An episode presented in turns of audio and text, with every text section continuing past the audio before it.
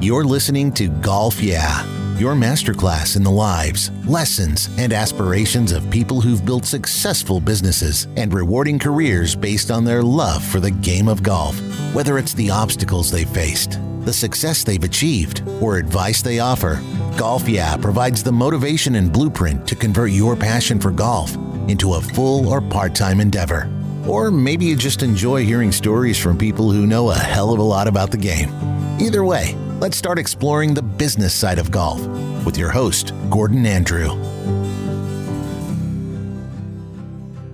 I've interviewed no one on this podcast who's been involved in as many golf related careers and business ventures as David Glenz. He's just about done it all. So allow me to rattle off just a few things Dave's accomplished over the past 50 years. As a member of the University of Oregon golf team, he was voted second team All American.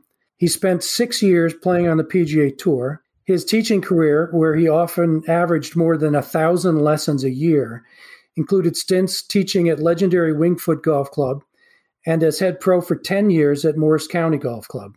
He opened and ran the David Glenz Golf Academy, offering golf schools and private lessons at the Crystal Springs Resort in New Jersey.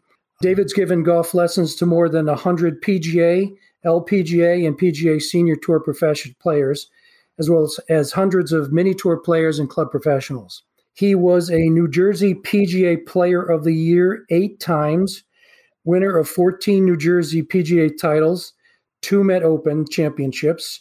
He was voted Player of the Decade in the 1980s and was also voted into the New Jersey PGA Hall of Fame.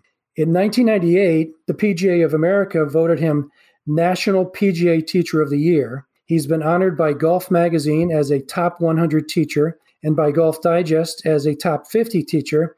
And just last month, he received Golf Magazine Lifetime Achievement Recognition. If I get any of these wrong, Dave, I apologize. This is like announcing Tiger Woods on the first tee on day one of a major tournament. Your list is just too long. And finally, Dave's crowning achievement is the design and construction of Black Oak Golf Club in Long Valley, New Jersey, which has been recognized as one of the finest courses in the Northeast. And I will mention it's the first and perhaps only New Jersey course designated as a certified signatory sanctuary by the Audubon International. And before Dave starts speaking, in the interest of full disclosure, I am a uh, recently joined member of Black Oak Golf Club and a student of Dave who continues to be confounded by my inability to swing through the ball. So, Dave, finally, welcome to Golf Yeah. Well, glad to be here, Gordon. Okay.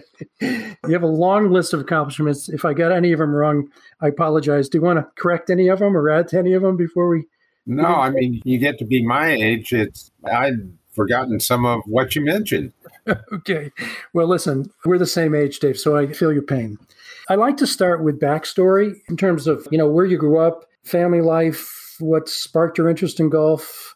Who taught you to play? Those kinds of issues. Yeah, well, I started as a young junior. Both my parents played. My mom actually was a very good player. She was about a four handicap. Wow. So uh, even as I got a little older, uh, I played her in a few matches. And there was a little problem one time on the eighth green where I had about a one and a half footer with a steep side hill break, and I asked her if it was good, and she said, "No, putt it." And I missed, and I raised the putter and started toward her, and yeah, that caused me some serious problems. okay, so did you belong to a club? Were you a country club brat growing up? Well, it was a little nine hole. Okay. It was a country club, but it was kind of every man's country club. Okay, got it. So your parents basically taught you how to play? Well, you know, we had actually the professional there was a very good teacher and ran a strong junior program. There were a number of, in fact, with everything I accomplished, winning the state high school championship when I was a sophomore, wow, winning the boys division of the state juniors. I never won the junior club championship at this nine hole course, and I never won the club championship, even though I won the Oregon Amateur. okay. So, so there were a lot of good players at this course. Oh, really?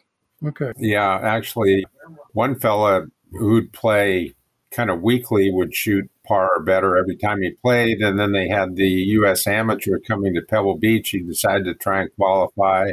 He qualified. and he was, I think, two up with three to play in the semifinals, where he would have played Nicklaus in the finals. Wow. Yeah. So uh, his name was Dick Hanen. So where in Oregon did you grow up? What part? I grew up in Coquille. The golf course was Uh, called Coos Country Club. It was about two miles out of Coos Bay, Oregon. Okay. Were you a decent student given the fact that you spent a lot of time playing golf? Yeah, I was salutatorian of my high school class. Okay. That's quite an accomplishment. So, well, there were only three people in the class. okay. No, actually, there were a little over 100, but it was a small school. Okay. Cool. I was a good shooting guard in basketball, though. I I did hit 90% from the line my senior year. Wow. Okay. So you were an athlete, not just good in golf. So, who were your uh, golf heroes during those days? Who did you follow on the tour? That oh, Arnold Palmer would have been my favorite. Yeah, yeah. We used to, you know, have putting contests all the time, and I'd beat Palmer, and I'd pick up a cigarette butt and have it in my mouth, and that's a subject I wasn't going to raise because you're still a smoker, aren't you? Uh, you know, I quit and start and quit and start. Got it. But you've lived this long, so it hasn't killed you yet. So, how'd you end up at the University of Oregon?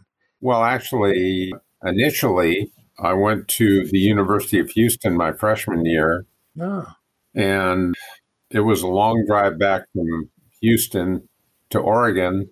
When I hit the Oregon border in June, it was about 80 degrees, crystal clear sky, driving through these pine trees. And I said, Yeah, I'm done with Houston. Yeah, what am I doing in Texas? Right, exactly. Yeah, so uh, Oregon was the logical place. Okay. Were you on the golf team? Did you get recruited on the golf team at University of Houston? Yes, that was early on, way different than today, but I was contacted probably in October and pretty much committed right away. Okay.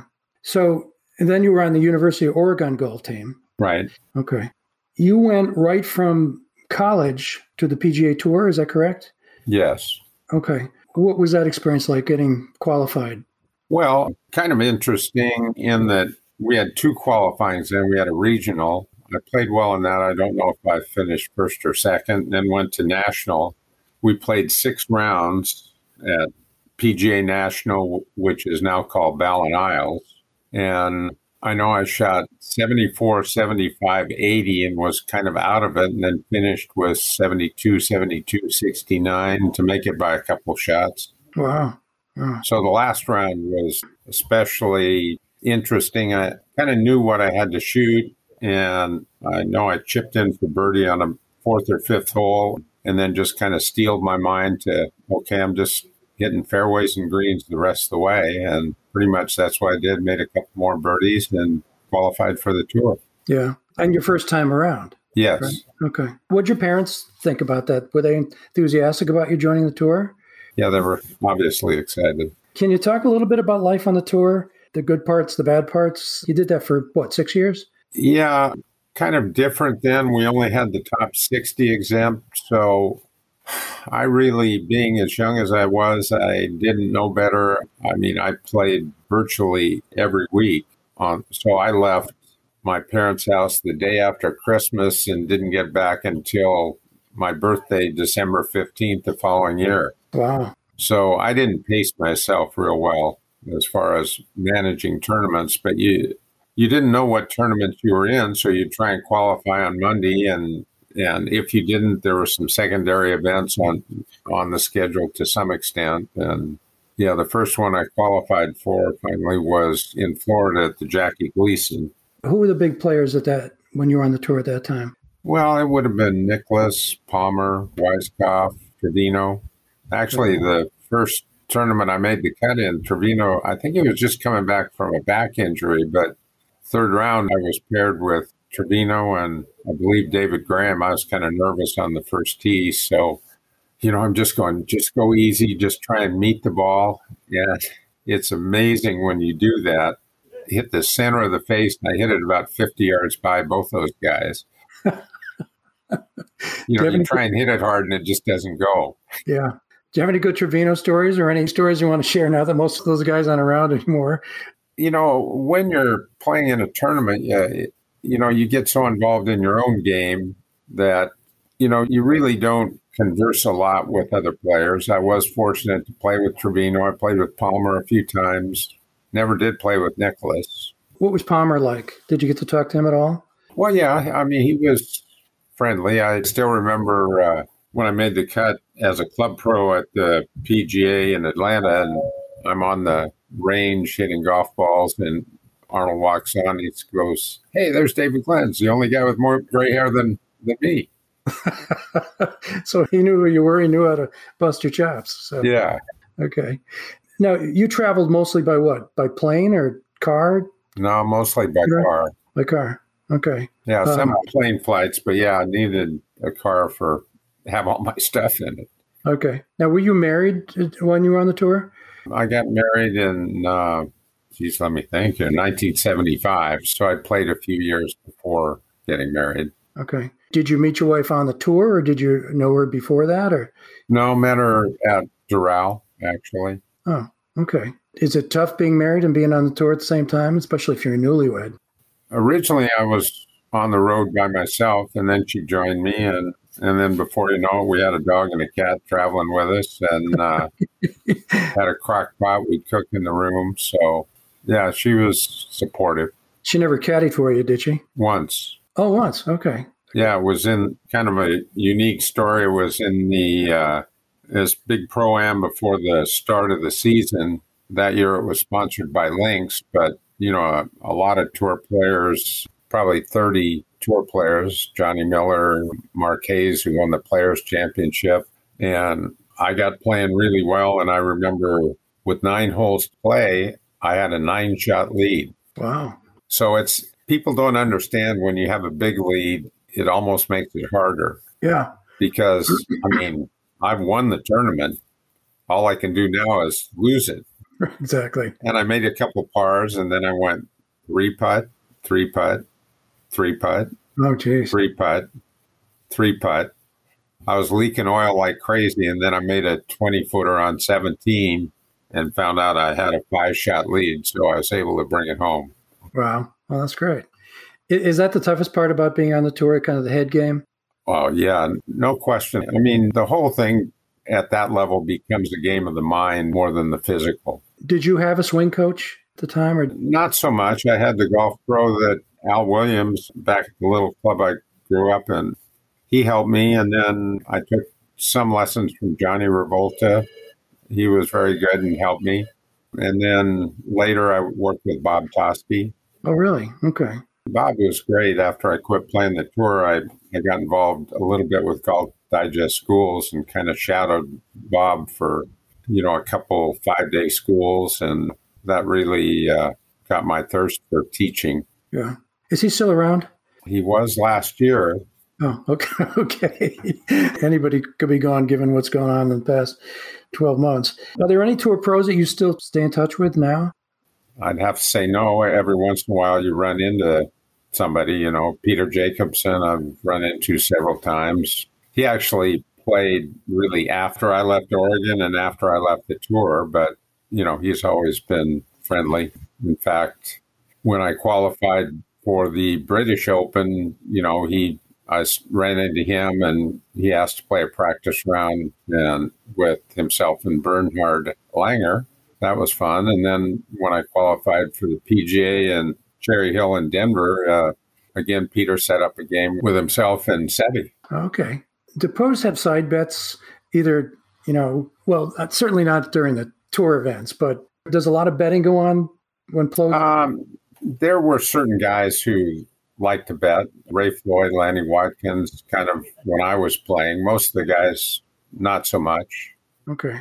Who were you most impressed with, not just as a player, but as an individual during your years on the tour? Wow. I guess between name players, it would have been Gary Player or Trevino. Really? Yeah. I'm surprised you would name Player because he's been characterized as somewhat cantankerous. well, just my first exposure to him, I'd never met him, and we'd finished playing Hartford. There was a plane flight to Columbus, Georgia, that was all a player's flight. I'm on the plane and he walks by and stops and says, Hi, Dave. I see you've been doing real well this year. I could have knocked me over with a feather. Yeah. yeah. You know, so that was my first exposure to him. And subsequently ran into him a few times. He was always very friendly.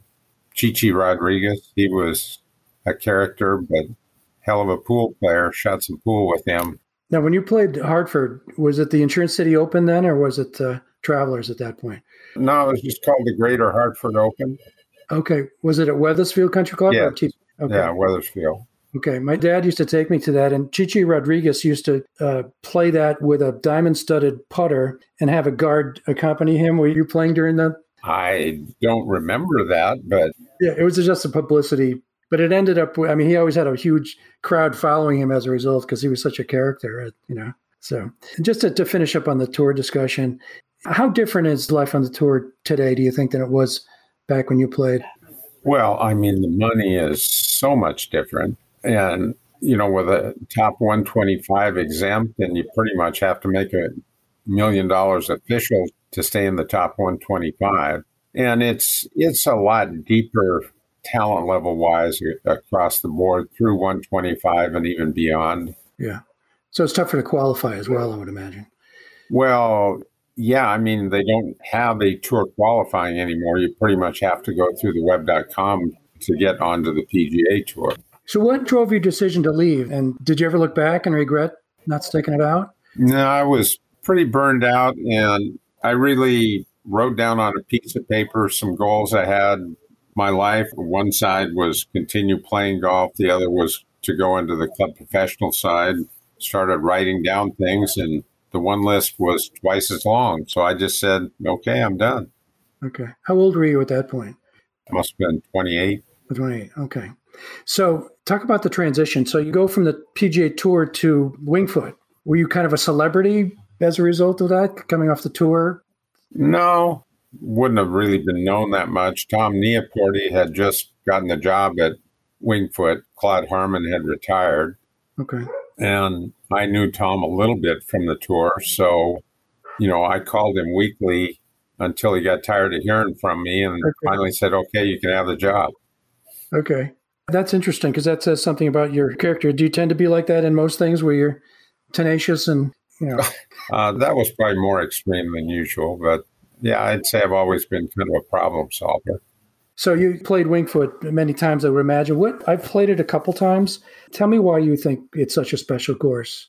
Well, Yeah, first of all, uh, Tillinghast is my favorite golf course architect.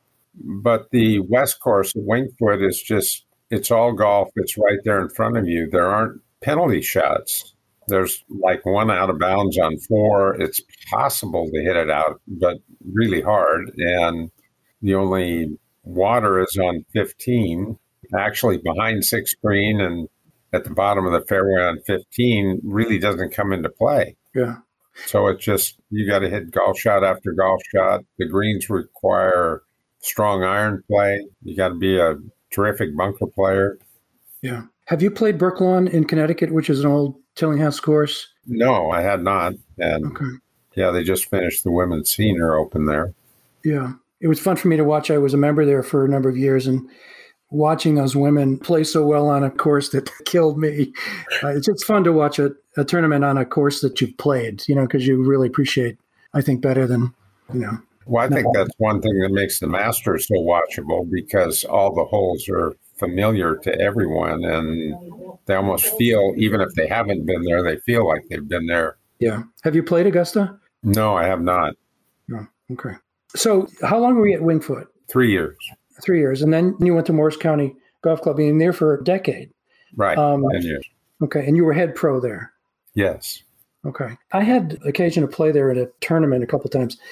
I forget the designer of that course. The elevated greens. Travis, I believe. Yeah, Travis, yeah.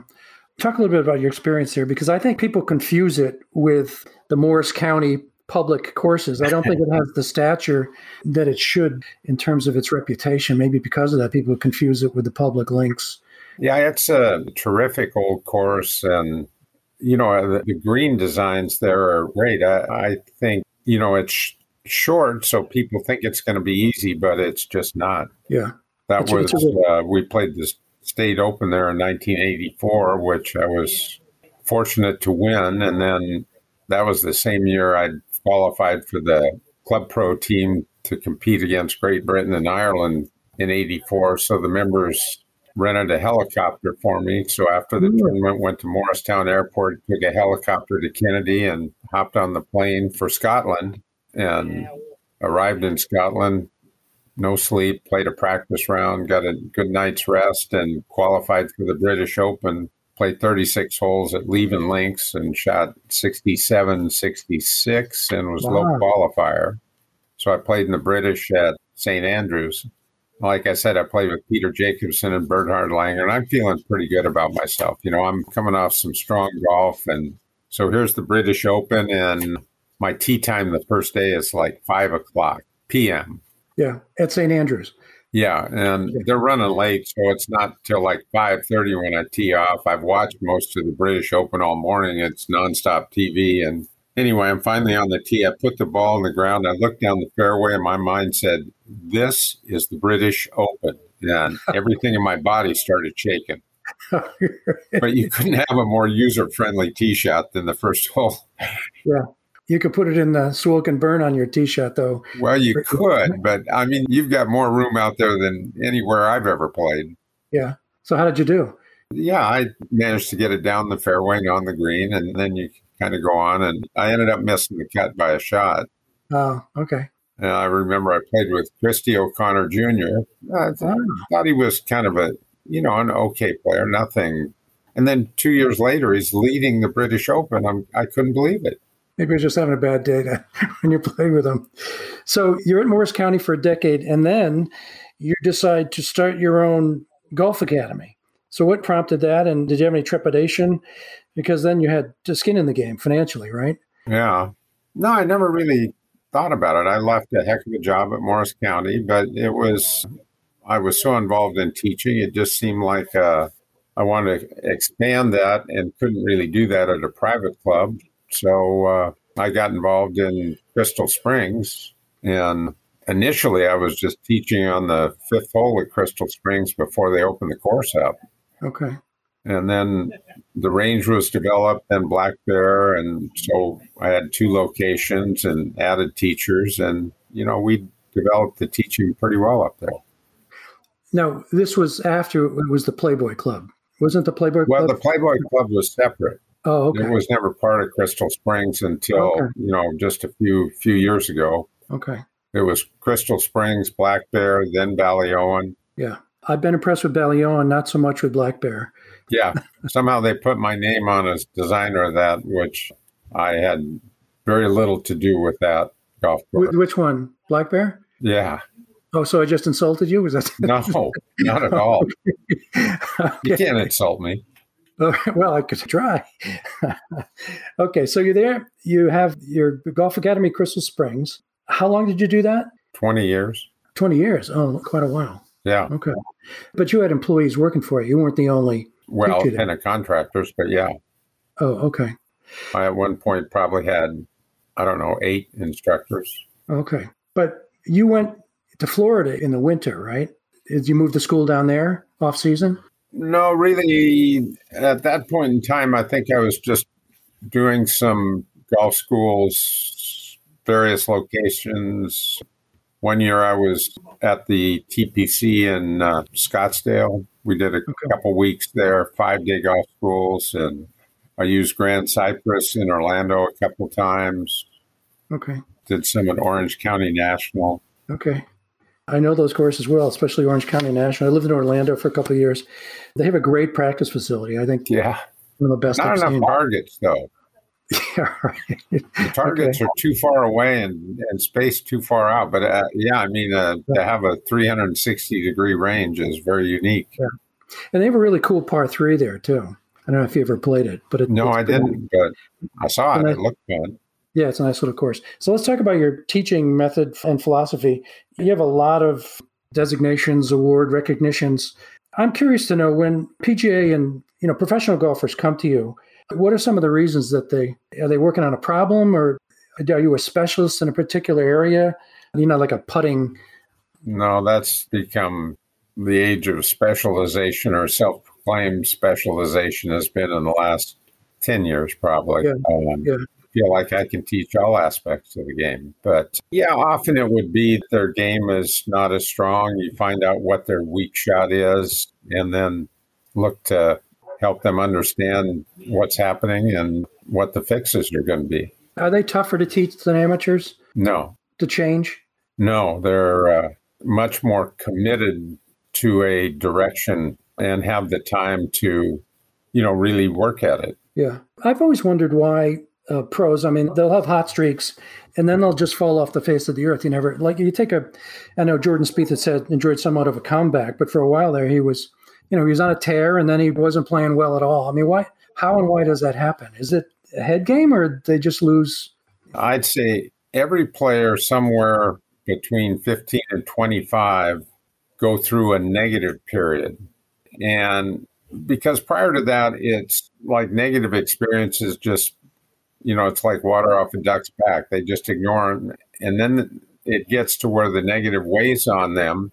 And then they have to find a way to overcome. Yeah. Okay.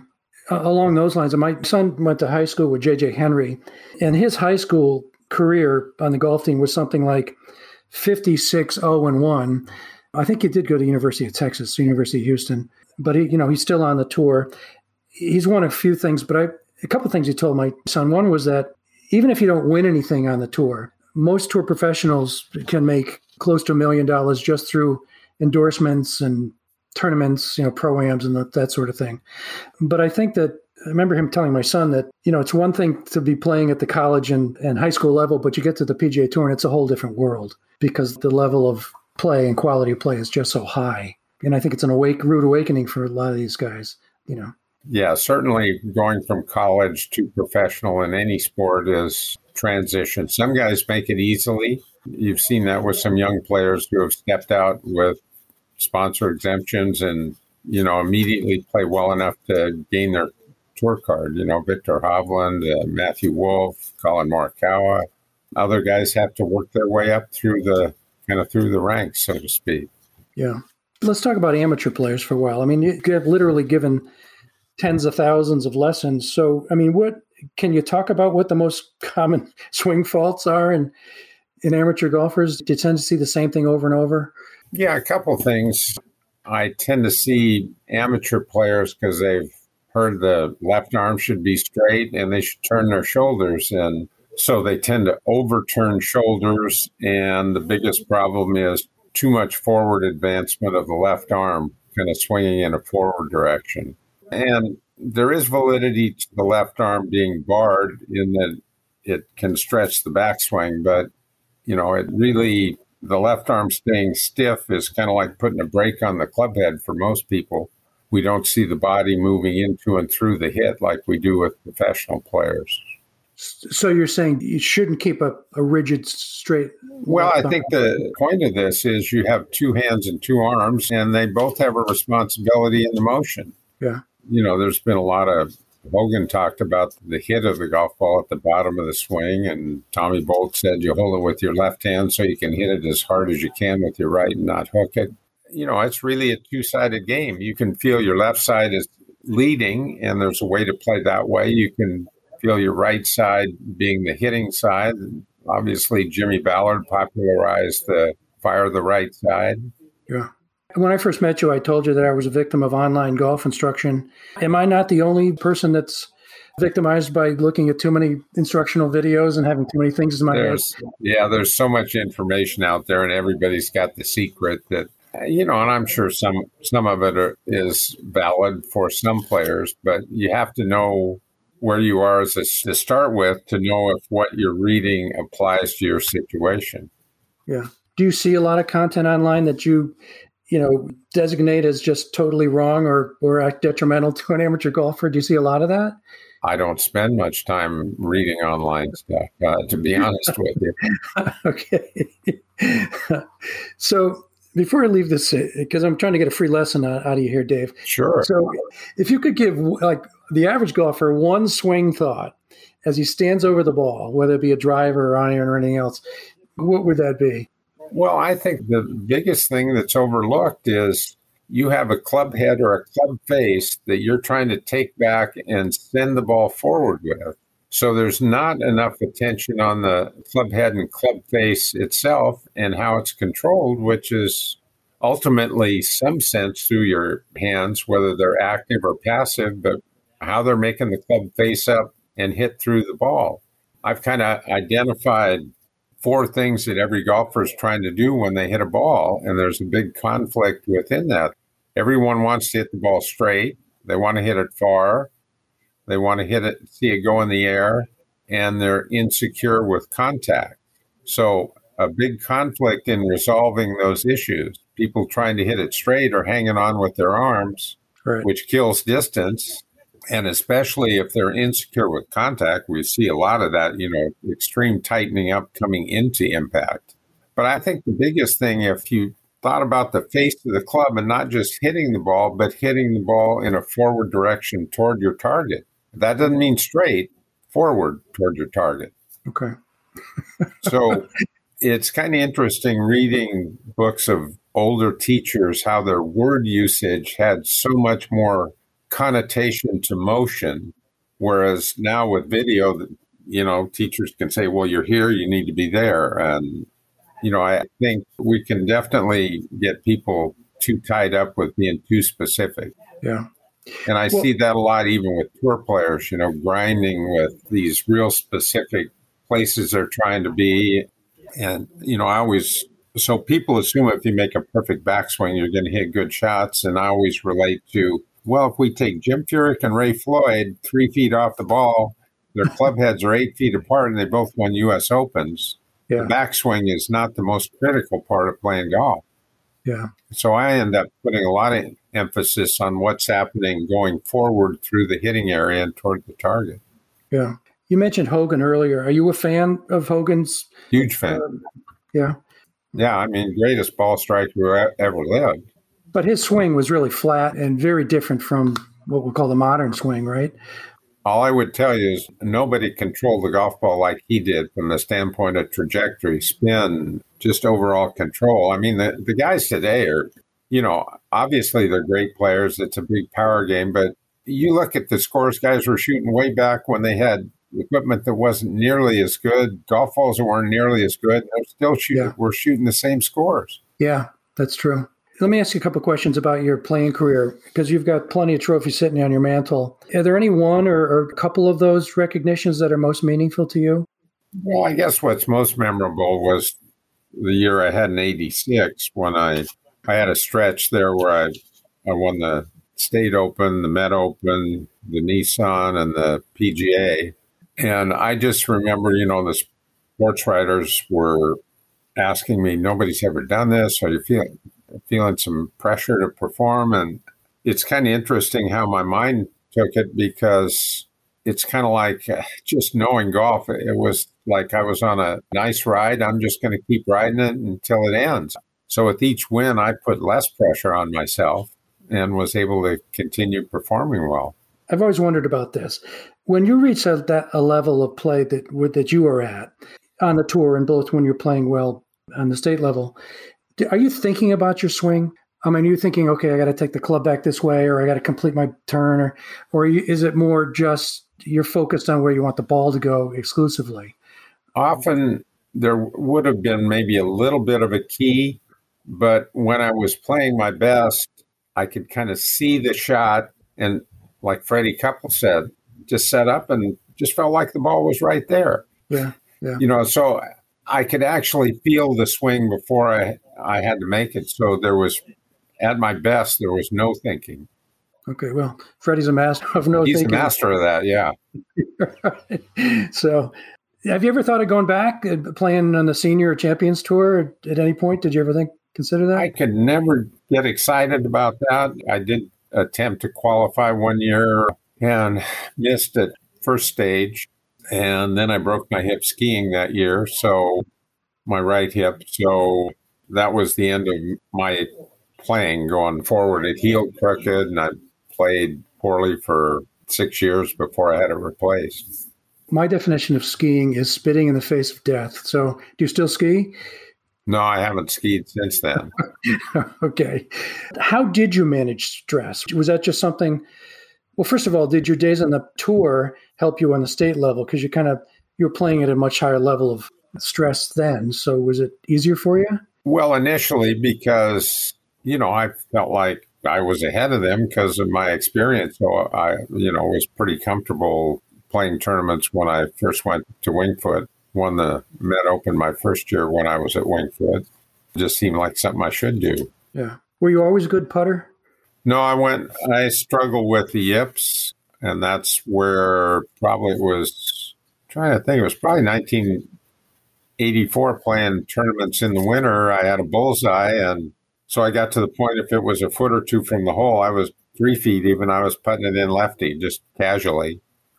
And then one tournament, I just decided, okay, I'm going to putt left handed and shot 69 the first round and kind of was in the tournament and had four or five footers on the 10th or 11th holes on the back side and made those both and then hit a couple bad shots, didn't win. But all of a sudden, my stomach settled down, my brain quieted down, and I could make a stroke. So I putted for 30 years left handed. You're kidding. So you're a right handed golfer who puts left handed? Yeah. For 30 years. Yeah. That's a, with a bullseye putter? yeah. So it relates not just to golf. I first yipped when I was 15, but playing ping pong, I had trouble hitting a forehand, so I would always cut my forehand back, and I had a good backhand smash. My senior year in high school, I couldn't make a lay in right handed. I had to go to the left side. Huh. My right hand would just kind of spasm on me. That's pretty interesting. Yeah. So it carried over to golf, and uh, that's amazing. Do you know of anyone else that's ever done that? That's played right-handed and putted left-handed? Yeah, they've had some tour players have done that. Notah Begay putted both right and left. You know, okay. I'm trying to think of the other. I can't think of his name. You'd need a double face putter like a bullseye to do that, though, right? I mean, because you can't carry. Yeah, to putt both ways. Uh, there was a good player that played the senior tour from the Northwest, Rick Acton. He was a right-handed player, putted left-handed. Okay. So there, has been some history of this. Okay. Not a lot, but wow. I never but also, you didn't back when I was playing nobody, you didn't see any saw or pencil grips. I mean, yeah. the big controversial one was when somebody went cross handed. Yeah. Yeah. Then they quit calling it that and they started talking about it being left hand low. And they didn't have the long shafted putters back then either, did they? No. You know, Snead was, uh, well, Bob Duden from Oregon was the first with the croquet, and then they took that away from him. Right. You know, Snead followed him, and then they went to side saddle. Yeah. Let's talk about uh, your uh, golf club. When did you start thinking about that? The whole when did the dream begin that you wanted your own course? Well, I'd always wanted to design a golf course, and I heard about the someone trying to develop the a golf course, and I got in touch with him and said I'd be interested in being involved. And he had an architect, and I said, I don't think we need to spend the money. I can design it. So, and that was probably in 1995, and we went through, I can't even tell you what we went through to get this thing on track. I mean, here was a project that supposedly the local community wanted. It took us six years to get town approval. Yeah. They didn't even have an ordinance with how to judge a golf course. We had to help them write that. And then the Larry Beyer of the DEP made the comment, well, that course will get built over my dead body. Great. Yeah, it's nice that you know, golf courses are very environmentally friendly. I mean, we look at all the ball fields we built for kids. A golf course is a ball field for adults. What's I never could understand the opposition to it. I guess some people felt it was an elitist sport, but I think that's changing significantly. Do you think there was any pressure from because you're pretty close to Flanders, uh, which is a pretty popular public course? Do you think some of the politicians didn't want the competition? I never sensed that. We just, I mean, I'd get a routing done and then they passed the ridgeline ordinance. I'd have to change the routing again. I probably did eight routings before we finally settled in. Then we just got started and then they passed the Highlands legislation and we were starting on the first three holes with the irrigation pond which were holes 13, 16, and 17. And some guy from the DEP set, shows up and says, you don't stop what you're doing, you're going to be fined twenty five thousand a day. so, you know, if you're Donald Trump or President Trump. You just keep going and battle away. Former, former President Trump. Yeah, former, former president. Yes. So then we went through probably four years of litigation against the state and finally, through an arbitrator, got it back online because we had done enough to qualify to be exempted from the Highlands legislation somebody wanted this course not to be built. I mean, your tenacity that you used in getting the Winged Foot job, I mean, that pales in comparison to what you did here, correct? Well, yeah, since I got started in 95 and we didn't open until 2011. Wow. That's a lot of years. Yeah.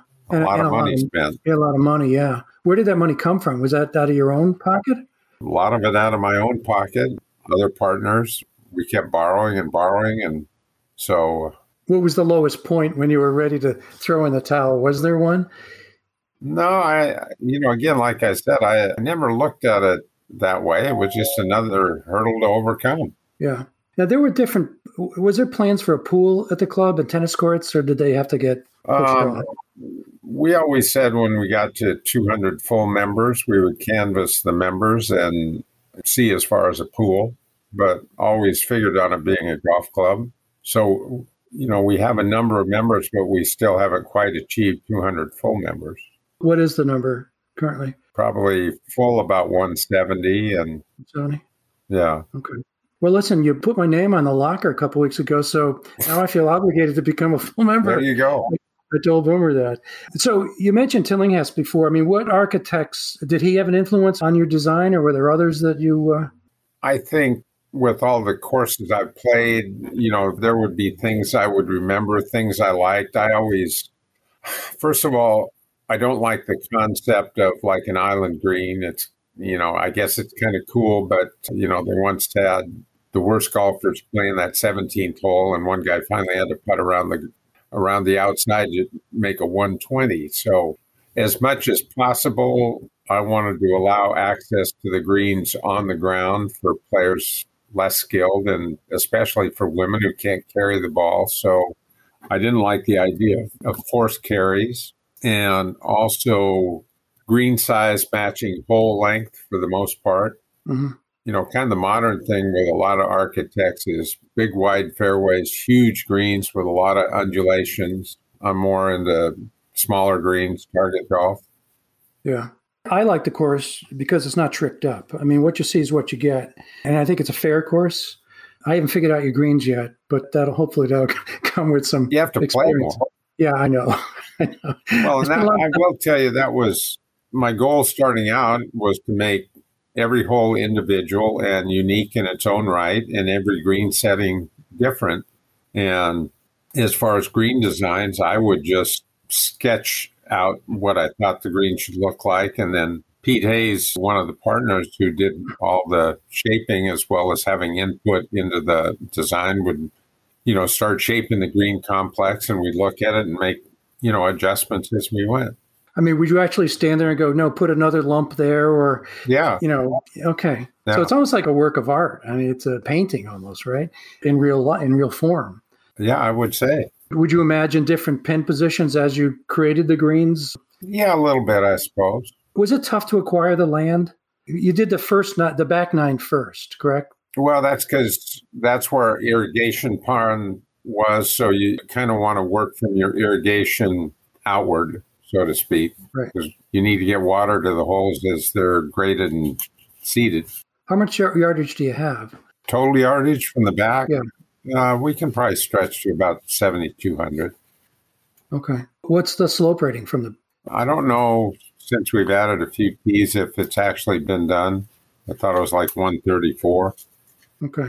How does that work? Does the USGA, do you have to request that they come out and rate the course? Yeah, usually it'd be somebody from the State Golf Association, and they will bring like four or five people play it. So it's, it's still subjective to some extent. They will look at you know, issues out of bounds, water, that sort of thing, and, and kind of weigh each hole what they think it would play to. Yeah. Is there any room for negotiation if you don't like the rating they give you? Can you go back out with them and give them a contrary view? Does that ever? I suppose there would be. I think most people just accept it because they're you know there are handicapping groups. So Yeah. if they rate it too easy and it actually plays harder, your handicap travels better. Yeah. Do you have a philosophy on green speed? I mean, I've played on courses that it's unfair that the greens are so fast it's silly. You'll four and five putt and then you'll just pick up. I think that has gotten overdone.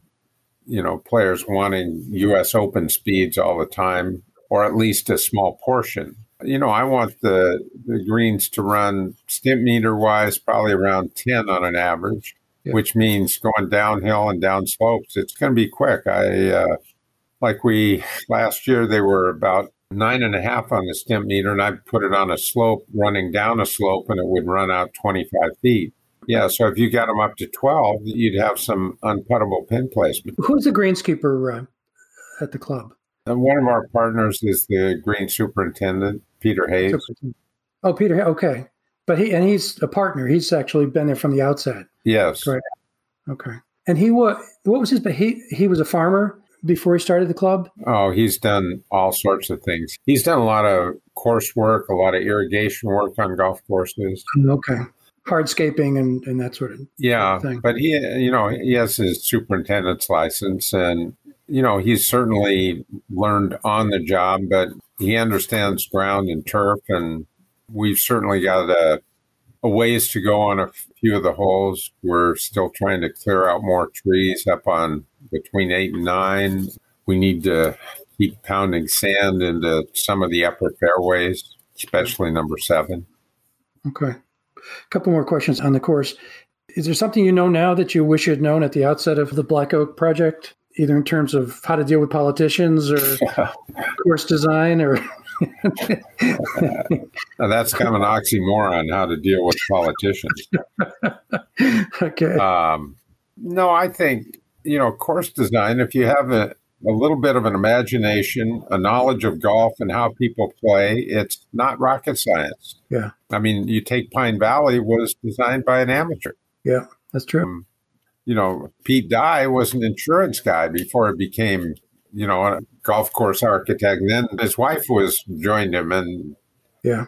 you know so uh, i think a lot of it is there's not enough consideration when they bring in tour pros to be a name designer or put their name with a project that they're always looking to make a course too difficult like Yeah. i said i think you know staying away from forced carries for so ladies and weaker players still can play without you know and have some fun Yeah.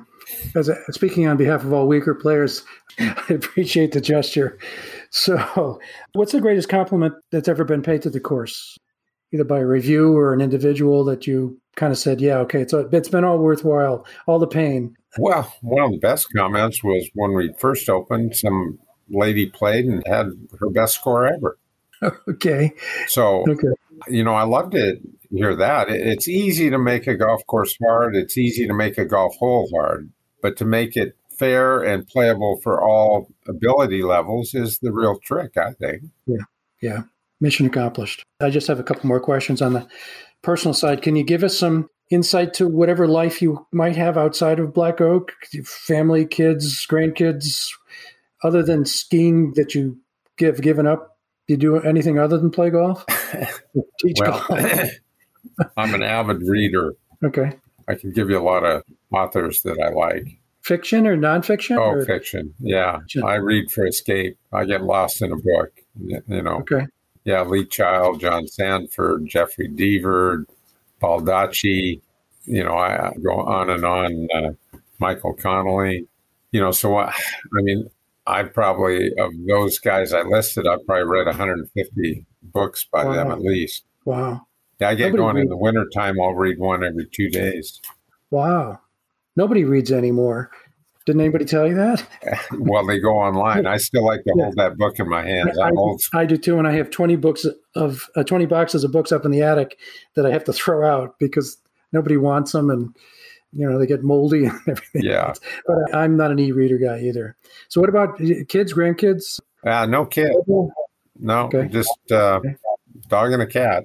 Okay, do you travel at all? Not really much anymore. Just Florida is vacation time, six months in the winter. So Okay, Except okay. last year I was teaching all winter, so not so much Busman's holiday. So here, the final questions. What would you say has had the greatest influence in your life in terms of you know how you look at the world and face challenges? I mean, where did your tenacity come from, for example?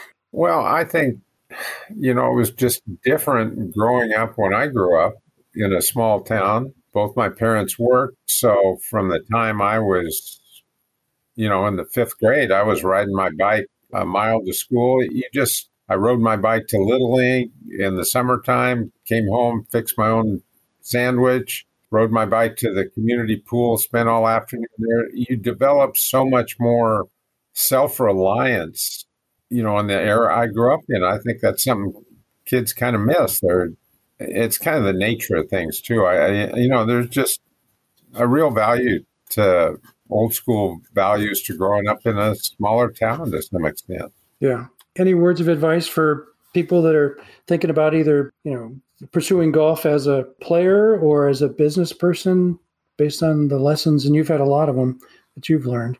Wow. That's a that's the hardest question you asked me. Why'd you let, save that to uh, well, i was saving it to the end right?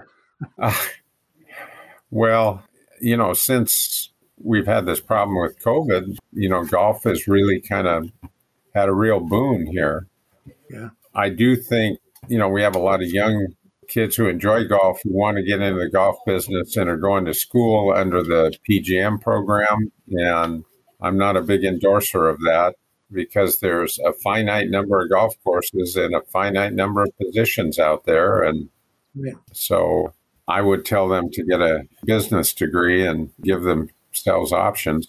Yeah. A friend of mine is a club pro and you know, he went through that grind, and I think it's even tougher now. I mean, pros that are in great spots don't leave; they they'll stay there for 20, 30 years and longer. Well, and that's the, the value of the PGA professional has kind of been lost too, especially as corporate America has gotten into golf. It's just you know, it's all a numbers game to them. Well, Dave, listen, this has been great. I've learned a lot of stuff. Um, notably, the fact that you play righty and putt lefty. I, I want to see you do that. I'm going to try that, actually. I'm not sure I'll be as successful as, as you are. But I appreciate your time and uh, sharing your stories. And thank you. I hope to see you out at the club. Well, my pleasure. Thank you, Gordon. Thanks for listening to this episode of Golf Yeah, featuring another success story from the business side of golf. Maybe it's time to get more serious about making golf the center of your life, not just the highlight of your weekend. Head over to golfyeah.com for more great content, including show notes, testimonials, and links to valuable resources. That's G O L F Y E A H.com.